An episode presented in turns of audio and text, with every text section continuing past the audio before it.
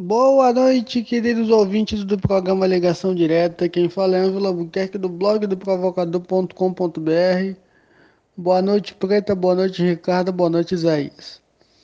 É, o meu comentário de hoje é sobre a possibilidade de volta dos programas sociais. Programas sociais esses que são reconhecidos em todo o planeta por sua enorme eficiência no Brasil que transformaram o país por completo, levando o Brasil a ser não apenas a sexta economia do mundo, mas um exemplo de justiça social premiado por todas as organizações importantes do mundo. Programas como Minha Casa Minha Vida, que segundo o candidato petista Lula, está no seu programa de governo e voltará caso ele seja eleito presidente.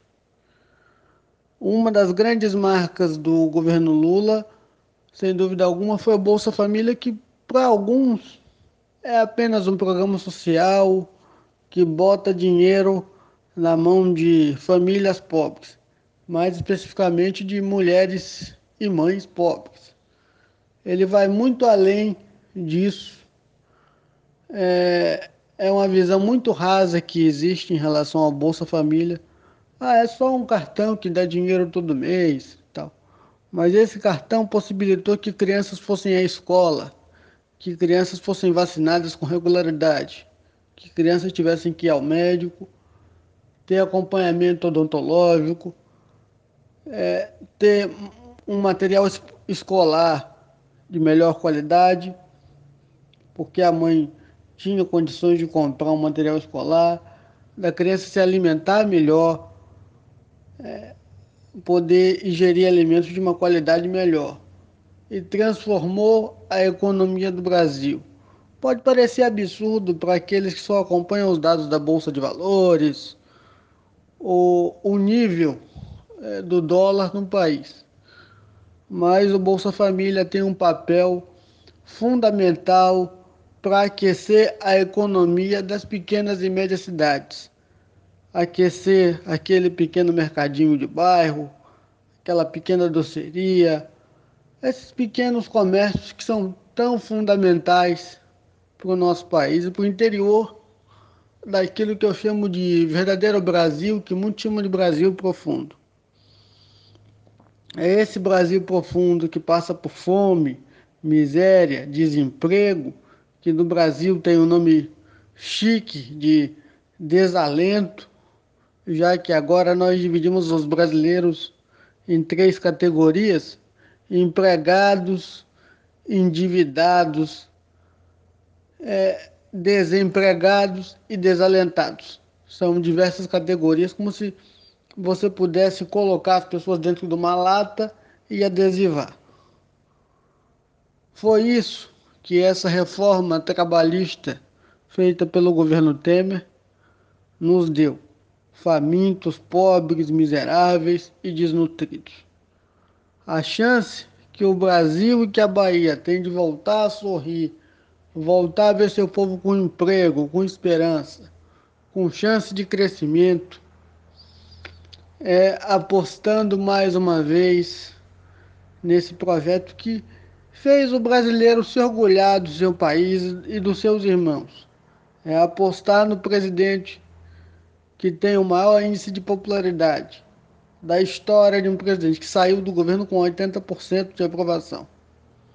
Aqueles que não aprovavam fazem parte de uma elite que precisa da pobreza para poder ficar ainda mais rica que mora fora do país, que não se importa com o país, que não tem o menor laço com nós brasileiros.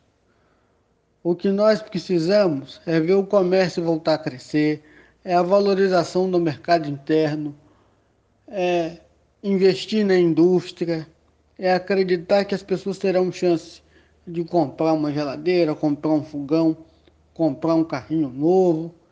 É esse comércio que precisa ser reativada no Brasil. E ele só, só é possível reativar esse comércio com confiabilidade, com respeito aos contratos e com respeito às pessoas. Coisa que o governo Bolsonaro já mostrou que não é capaz de fazer. Aqui na Bahia nós temos diversas obras do governo federal completamente paradas por mera vingança e politicagem barata dessa turma ao qual o senhor ACM Neto, candidato carlista, sempre foi associado, mas sempre teve vergonha de admitir. Por que será? É uma pergunta que só ele pode responder, embora mesmo tendo todos os cargos federais sendo, sendo indicados por ele e por seus colegas de partido, ele faça de conta que nunca viu Bolsonaro na vida e que não tem nada a ver com isso. E aqui para nossa região, que sabe o valor que tem programas como, como Minha Casa Minha Vida, que tem algumas unidades em Valença, essa é a prova de que o Brasil pode ser muito melhor e maior do que isso. É preciso acreditar num projeto que valorize o Brasil, que valorize os brasileiros, valorize aqueles que são apontados vergonhosamente como minorias negros, índios, mulheres, mas que na verdade são a maioria da nossa sociedade e que merecem respeito e oportunidade. É por isso que devemos acreditar e apostar todas as fichas na eleição de uma figura como Lula, figura popular que veio do povo e sabe as dificuldades que o povo tem. É por isso que devemos apostar na continuidade e no crescimento desse projeto que transformou a Bahia agora com Jerônimo governador. E para nossa região poder avançar e acompanhar esse passo firme e acelerado de desenvolvimento, é preciso dar oportunidade à nossa gente de ter um representante nosso na Assembleia do Estado, Marcos Medrado do PV. A chance está nas nossas mãos falta muito pouco. Amanhã começa propaganda eleitoral no rádio e na TV. Então é importante que ficamos atentos. Sei que é chato acompanhar esse tipo de programa.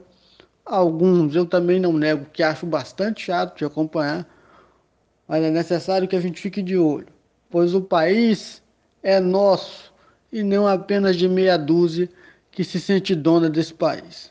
O país é de todos e precisa trabalhar e se desenvolver por todos e para todos e com o apoio de todos, sem deixar ninguém para trás. É importante que essa decisão seja individual. Não transfira essa responsabilidade a ninguém, a qualquer liderança que seja. É uma responsabilidade sua, não apenas com a sua geração, mas com a geração que está vindo aí, com a geração que não viu o Brasil dourado e desenvolvido que Lula nos entregou e que infelizmente o golpe destruiu. A Bahia pode ser muito mais, o Brasil pode ser muito mais e o Nordeste pode ser muito mais. E o Baixo Sul não pode ficar para trás e tem que acompanhar esse passo. Com Marcos Medrado eleito deputado, tenho certeza que o desenvolvimento ao lado de Jerônimo Rodrigues, de Jacques Wagner, de Otto Alencar, chegará para a nossa região. Pois em outros governos a nossa região nunca foi sequer observada. Apenas pelo governo do PT nós conseguimos ter vez e voz e a possibilidade de ter projetos de, de desenvolvimento para essa região tão importante, tão rica, mas que o eleitor é sempre esquecido e só lembrado na época da eleição.